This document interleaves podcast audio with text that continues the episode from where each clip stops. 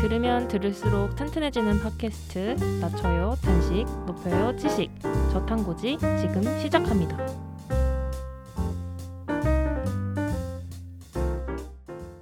네 안녕하세요 여러분. 저 좀 유독 오랜만에 뵙는 것 같아요 아닌가? 그러게요. 저희가 그 사이에 원래 주마다 한 번 정도씩 화상 회의를 하는데 그 좀 바빠가지고 한 주를 못 만나서 그런 건지 모르겠지만 맞아요. 뭔가 더 오랜만에 보는 것 같은 느낌이 드네요. 진짜 오랜만에 네. 보는 것 같아요. 또, 어, 또 어떻게 또 어떻게 지내셨나요, 여러분? 어떻게? 말씀대로 저희가 한 주를 쉬었잖아요. 그러니까 한 주를 이제 화상회의를 안 했는데 그 동안 회사에 뭔가 알려줘야 하는 이제 후배분이 오셔가지고 어, 그분한테 이제 어떻게 보면 그분이 첫 직장이시거든요. 신입이셔가지고 어, 좀 뭐라고 해야 될까? 그냥 경력직이었으면은 어, 좀 더 제가 그렇게까지 안 했을 텐데 신입이라고 하니까 뭔가 그 사람한테 첫 직장인데 너무 좀 잘 알려줘야 되겠다 싶어서. 음, 근데 이제 일은 똑같고 그분을 가르쳐준 업무만 들어서 되게 정신없이 지냈던 것 같은데 음, 또 이제 누군가 알려주는데 이제 그분이 되게 잘 의욕적으로 하시니까 음, 저도 어. 또 약간 좀 다니는 보람이라고 해야 되나 그런 음. 것도 있는 것 같고 그렇게 하면서 뭐 지냈던 것 같습니다. 음, 어, 음, 리담님은 어떠신가요? 유다님은? 어, 저요. 저는 비슷했어요. 근데 저도 회사에서 그 들어가는 뭐 프로젝트라고 해야 될까요? 과제 개수가 갑자기 급격하게 늘어나서 아이고. 네, 저도 사실 일한 지 거의 1년 곧 1년 돼 가는데 갑자기 과제 수가 확 늘어서 아, 나 이제 더 이상 애기 사원이 아니구나. 그런 생각이 들고 정신 없기도 하고 근데 오히려 또 맡은 바가 확실해지니까 그 전에는 그냥 내가 여기서 적응하느라 바빴는데 아 내가 이제는 진짜 뭔가 굴러가는 것도 알아야 되고 여기서 내가 조금 혁신적으로 생각할 필요도 있고 이제 이런 압박감이 오기 시작을 음. 하더라고요. 어, 뭐 즐기면서 뭐, 아, 그 압박을 즐기고 있는 것 같기는 해요. 지금. 오, 좋네요. 네, 그렇죠. 겸또님은 또 어떻게 지내셨나요? 저는 요즘 날씨가 너무 좋아가지고 음. 좀 많이 놀러 다녔습니다. 두 분이 힘들게 일하시는 동안 전 많이 놀러 다녔습니다. 아 맞아요. 네, 아뭐 뭐 개인적으로 뭐 커리어라든지 가치관의 변화가 최근에 왕왕 있었어가지고 어... 요즘 저도 이제 한 몇 달 전까지만 하더라도 커리어에 대한 욕심이 물론 지금도 많지만 음. 그게 좀 방향이 많이 바뀐 것 같아요. 그러니까 음. 예전에는 그냥 무조건 조금 열심히 하는 게 조금 맞다라고 열심히 하다 보면 좋은 결과가 있을 거다라는 생각을 많이 했었는데 음. 요즘은 진짜 일과 삶의 그 균형 에 대해서 좀 고민을 많이 해보는 것 같아요. 요즘 좀 음. 쉬면서 이렇게 아, 대학을 다니고 그러니까 취업 준비를 하고 나서 회사를 다니면서도 항상 뭔가 주말에 쉬거나 친구들 만날 때도 뭔가 마음 한켠에 항상 놀면서도 이렇게 불안한 마음이 항상 있었거든요. 음. 근데 요즘에는 좀 그런 게 없이 진짜 온전히 쉬는 시간을 가지고 있다라는 생각이 좀 들어서 음. 개인적으로는 요즘 되게 좋은 긍정적인 변화라고 생각을 하고 있는 것 같아요. 음. 네, 그렇습니다. 뭔가 좀처럼 앞으로 얻기 쉽지 않은 않은 기회일 수도 있을 것 같아요. 그래서 요즘에 음. 그냥 희망회로 돌리면서 좋은 것만 보고 요즘 네, 좋은 것만 네. 보기 좋은 날씨기도 하죠. 네 아 맞아요. 날씨 너무 좋아서 요즘에. 맞아요. 그나저나 네 다들 뭔가 성장하는. 한 달을 보내셨던 것 그러게 같은데 봄꽃처럼. 이번에는 어떤 주제에 대해서 얘기를 해보나요, 겸또님? 오늘은 제가 주제를 준비해봤는데요. 음. 주제를 공개하기 전에 두 분한테 좀 여쭤보고 싶은 게 있어요. 좀 철학적인 얘기가 될 수 있겠는데 음. 여러분은 죽는 순간에 대해서 생각을 해보신 적이 있으신가요? 리담님은 어떠세요? 아, 네. 저는 오래 전에 한번 생각해 본 적이 있어요. 수업 시간에 오늘이 생일 마지막 날이라면 무엇을 하고 싶은지 떠올려 보라고 한 적이 있었어요.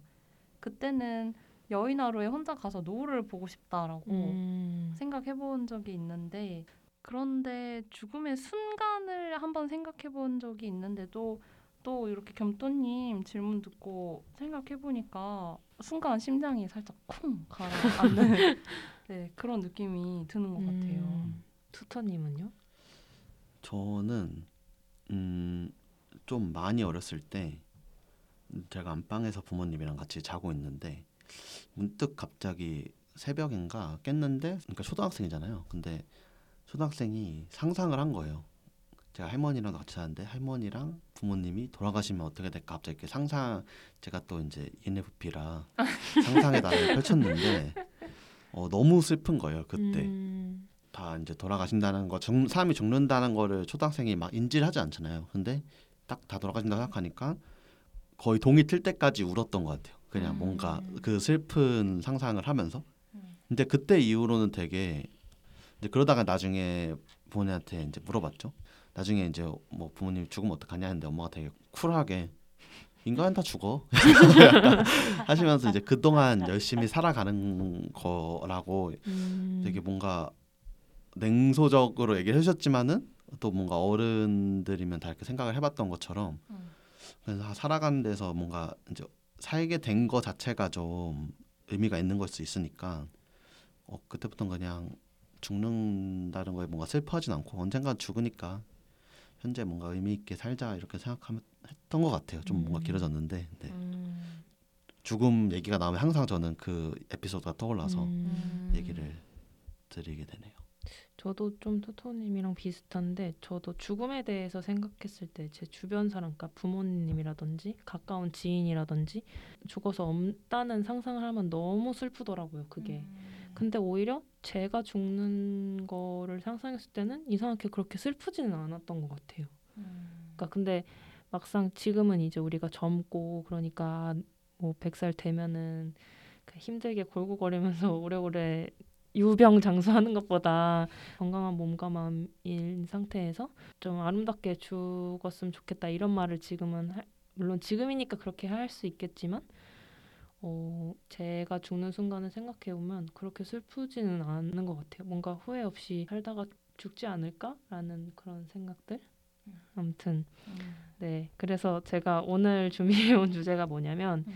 죽음의 순간을 잘 맞이하는 것 이제 웰다잉이라는 말로 많이 쓰이고 있는데요. 음. 웰빙이라는 말은 예전에 이제 한 10년 전쯤에 많이 들어보셨을 것 같은데 웰다잉이라는 표현은 조금 낯선 말일 것 같아요. 네 맞아요. 웰빙은 한참 초등학생 때 저희 많이 들어본 것 같은데 사실 웰다잉은 거의 지금 처음 들어보고 있어요.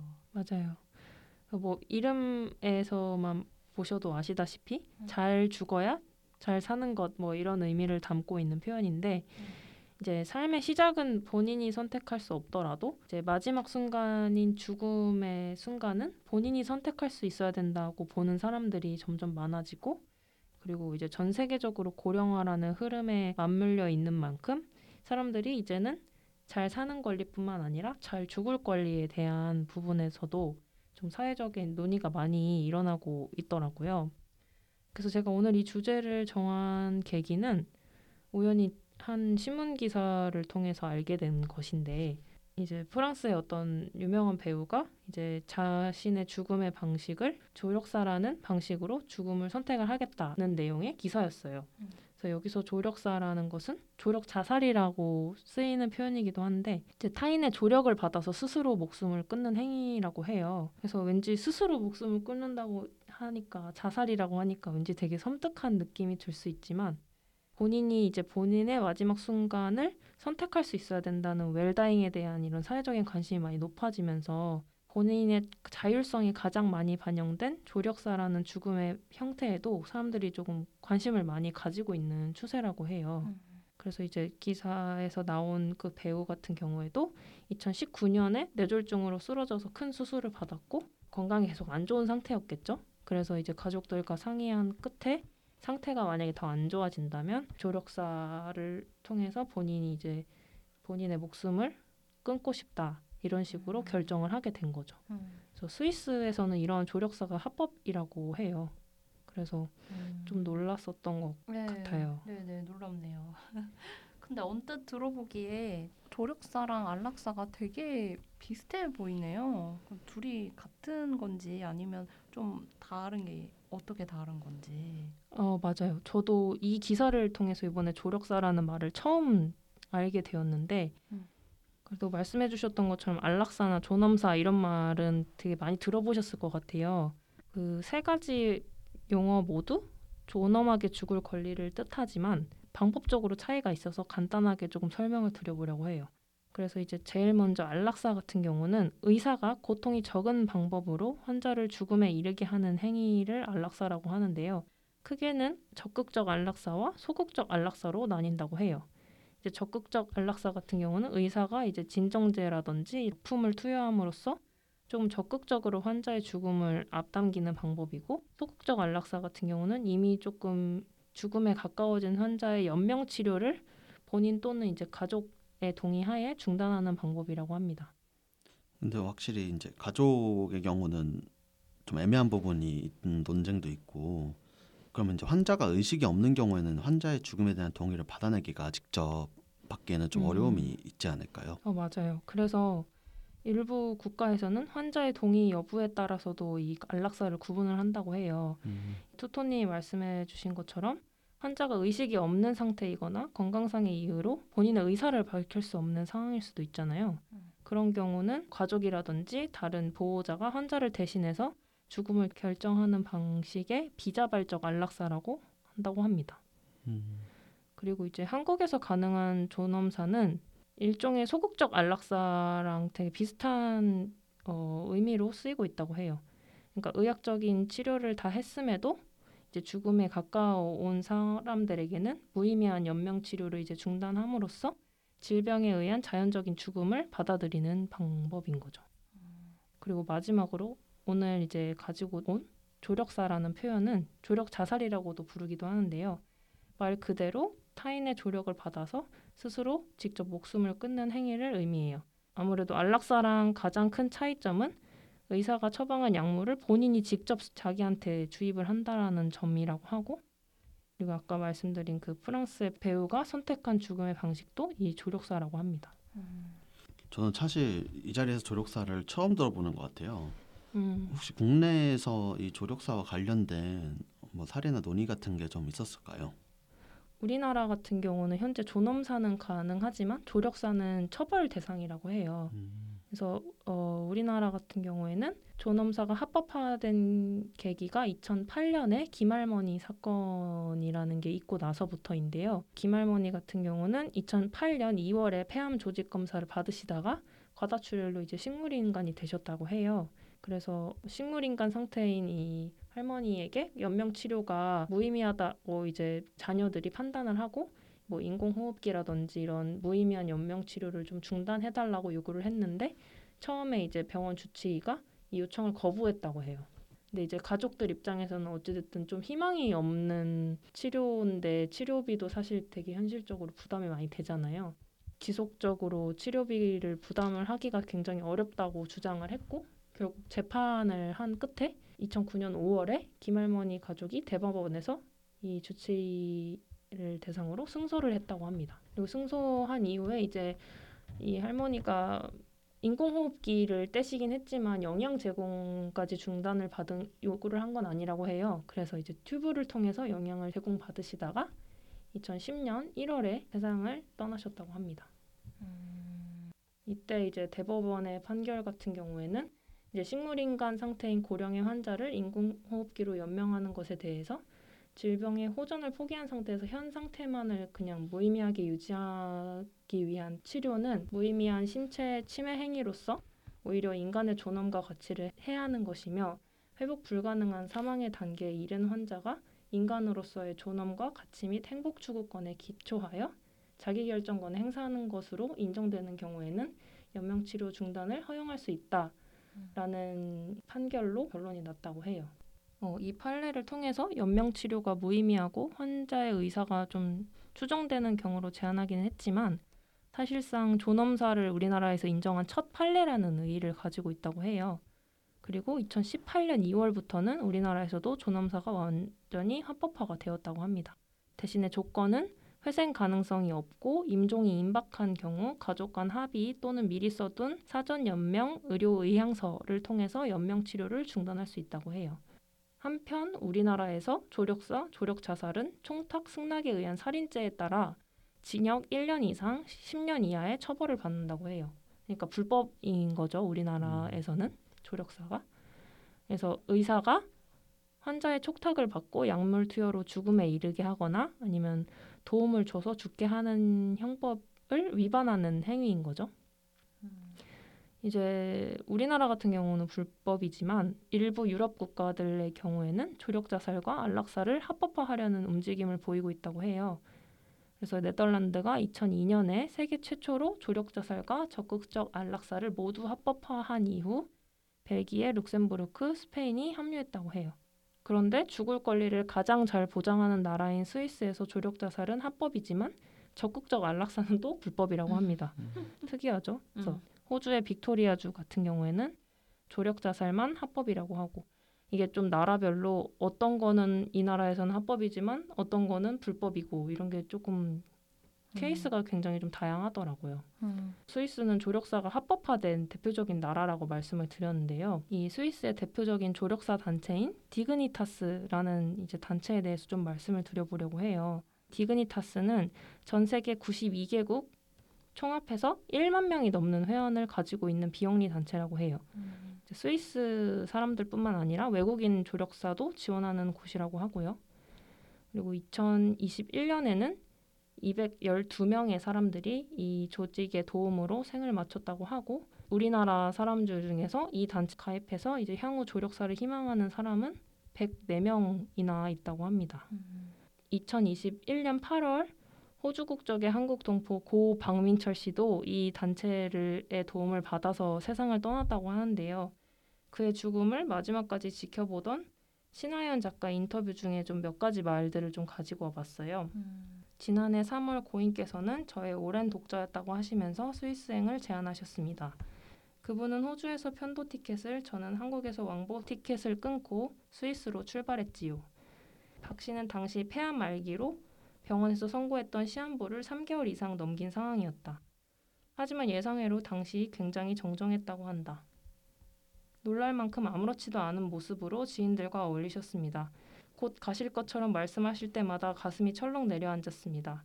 하지만 누구보다 죽음 앞에 의연한 그분을 만류할 수는 없었습니다. 평소 통증을 느끼면서 가고 싶지 않다고 말씀하셨던 대로 그분은 그걸 원했던 거죠. 마지막 파티를 하듯 생을 마무리하고 싶다고 하셨습니다. 포근했던 날씨였던 마지막 날 박 씨는 오전 10시에 가족 및 지인에게 선물을 전달했다. 그리고 함께 조력사 장소로 이동했다. 필연적으로 찾아온 마지막 순간에 양팔은 가족들이 신작가와 지인들은 발을 잡으며 고인과 작별했다. 그분은 이건 내시경 검사 때 마취제 맞는 거랑 똑같은데 내시경 검사 후에는 깨어나서 집에 가지만 이건 못 깨어나는 그 차이야 라는 농담을 하셨지요. 의료진이 설명이 끝나기도 전에 약물이 주입되는 밸브를 돌리셨어요. 그리고는 희미하게 미소를 지으며 운명하셨습니다. 고인이 1년 넘게 설득한 아내를 비롯해 유가족들은 담담하게 고인의 죽음을 받아들였다고 한다. 음. 좀 아무래도 작가분이 있어서 더 아름답게 조금 묘사가 된 것 같긴 한데 네, 무슨 소설 한편 네. 온것 같아요 지금. 네. 사실 어, 스위스가 이런 조력 자살을 허용한 것이 자기 선택권을 존중하는 사회적 분위기 때문만은 아니고 아이러니하게도 기존의 더 높은 자살률이 배경 중에 하나라고 해요.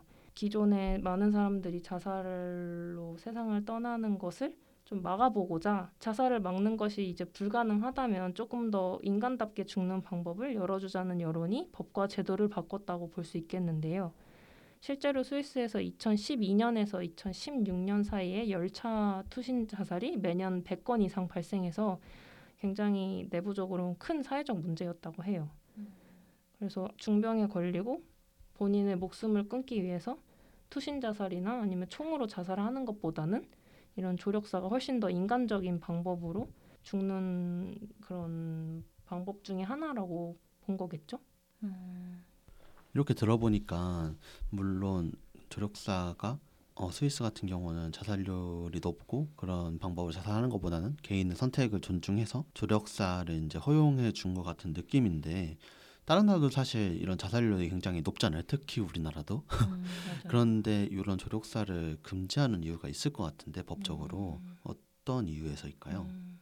사실 제가 앞서서 이제 조력사에 대해서 말씀을 드린 게 상당히 어떻게 보면 그래도 스스로 목숨을 끊는 건데 음.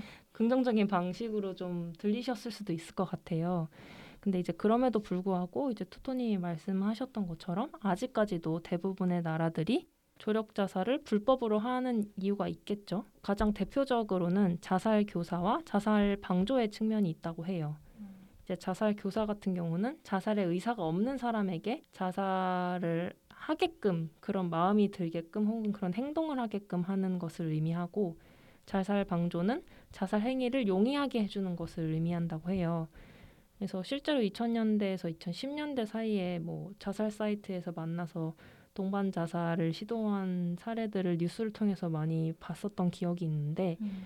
뭐 이런 사회적 어, 문제들을 봤을 때 죽음을 선택한 방법은 조금 다를 수 있지만 조력사라는 것을 합법화했을 때 죽음을 선택한 주체가 100% 본인일 수 있는가? 그러니까 100%내 의지에 의해서 죽음을 선택할 수 있을까?에 대한 부분은 확실히 아직까지도 논쟁의 여지가 있는 걸로 보여요. 음, 그러니까 결국 겸또님께 조력사에 대해서 설명을 들었는데, 그러니까 죽음을 맞이하는 시기나 그 방법을 선택하고자 하는. 그러니까 결국 겸또님이 처음에 말씀해 주신 것처럼 웰 다잉, 즉 잘 죽고자 하는 관심에서 이런 조력사도 비롯되고 그런 것 같아요. 네, 맞아요. 저는 결국 이 웰 다잉이라는 논의 자체가 죽음 그 자체보다는 좀 아름다운 이별이라는 표현이랑 되게 음. 비슷하다고 생각을 해봤는데 사실 이별이라는 말 자체가 보통 긍정적으로 쓰이진 않잖아요. 음. 그런데 스스로 떠날 때를 정하고 무의미하게 살아가는 걸 좀 끊어내는 그런 측면에서 봤을 때는 오히려 아름답다라고 음.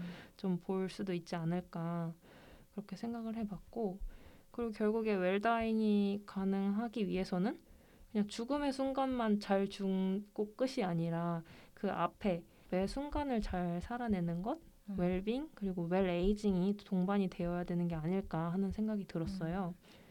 그러니까 어떻게 죽을 것인가를 하나의 그냥 점으로 볼 것이 아니라 어떻게 살 것인가의 연장선 위에서 최종적으로 우리가 지향해야 되는 점이라고 해야 될까요? 누구든 태어나면 죽잖아요. 그렇죠. 그러니까 후회 없이 삶을 보내고 즐거운 마음으로 죽음을 맞이한다는 측면에서 웰다잉은 굉장히 좀 필요한 고민이라고 생각합니다. 음. 네, 확실히 들어보니까 이제 웰다잉이라는 개념에 대해서 어 그리고 이것이 이제 배경이 된 어, 어, 조력사에 대해서도 이해가 좀 되는 것 같은데 사실 이제 조력사뿐만이 아니라 이제 웰다잉에 대한 또 다른 조치들도 있을 것 같아요. 웰다잉을 하기 위한 이제 배경이었던 거고 또 다른 이제 웰다잉 하기 위한 그럼 저희가 알아야 될 것들이 또 있을까요? 음, 어, 되게 좋은 질문을 주셨는데 이제 제가 앞서서 말씀드린 거는 죽음의 방식 에 대해서 조금 설명을 많이 드렸는데 전문가들은 자연스러운 웰다잉 문화를 공유하기 위해서는 전 세대에 걸쳐서 죽음에 대해서 준비할 수 있는 교육을 도입해야 된다고 말하고 있어요. 그래서 이제 죽음 준비 교육의 목표는 죽음 자체를 부정적으로 본다거나 두려운 것으로 보는 게 아니라 생명 자체는 존중을 하고 삶을 되게 소중하게 여기는 그런 좀 전반적인 것을 교육하는 것의 중요성을 굉장히 많이 강조하고 있다고 합니다. 그래서 실제로 이제 국내뿐만 아니라 외국에서도 이제 이런 죽음 준비 교육에 대한 움직임이 굉장히 많다고 해요. 그리고 우리나라 같은 경우는 제주도에서 2021년 7월에 지자체 중 처음으로 죽음 준비 교육에 대한 조례인 죽음 교육 진흥 조례라는 걸 만들었다고 해요. 그러니까 뭐 학령기 도민부터 노령 인구에 걸쳐서 죽음의 본질을 교육하고 이런 죽음에 대한 막연한 두려움과 거부감을 해소시키기 위해서 조례를 제정했다고 합니다. 그리고 미국과 독일, 일본에서는 이미 죽음 준비 교육을 잘 정착시켰다고 해요. 유치원 때부터 초중 고등학교 때뿐만 아니라 평생 교육을 전 생애에 걸쳐서 죽음에 대한 이해와 슬픔을 극복하는 방법을 가르친다고 합니다.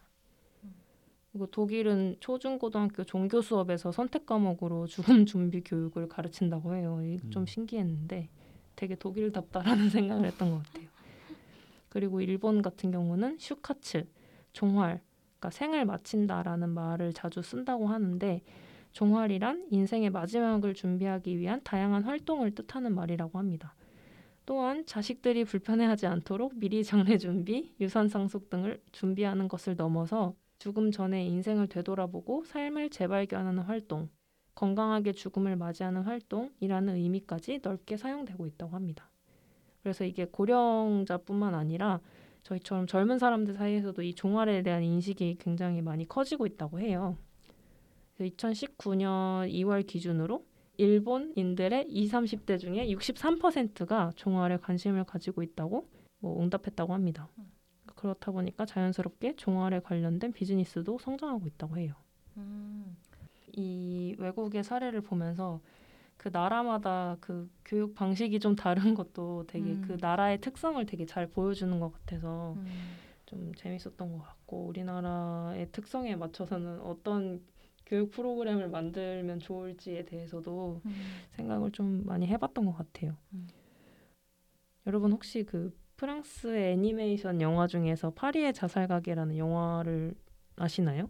아 그거 유튜브에서 썸네일로 오. 봤던 것 같아요. 아, 네. 저도 사실 아직 풀로 보지는 못하고 트레일러 음. 영상만 봤었는데 어, 이게 이제 어, 자살이 만연한 세상에서 자살용품을 파는 가족의 이야기를 담은 영화라고 해요. 음. 그래서 좀 뭐 프랑스 영화답게 조금 사회적 그런 문제를 좀 다룬 만화 영화인데 무거운 주제임에도 삶의 희망과 위로를 주는 메시지를 담은 영화라고 해요. 음. 그래서 여러분들도 만약에 이 웰다잉에 대해서 조금 이 에피소드를 듣고 좀 더 궁금하고 또 죽음에 대해서 한번 생각을 해보고 싶으신 분들은 이 영화를 한번 보시고 한 번쯤 삶의 의미에 대해서 다시 한번 생각을 해보시는 게 어떨까라는 음. 생각을 해보게 되었습니다. 음.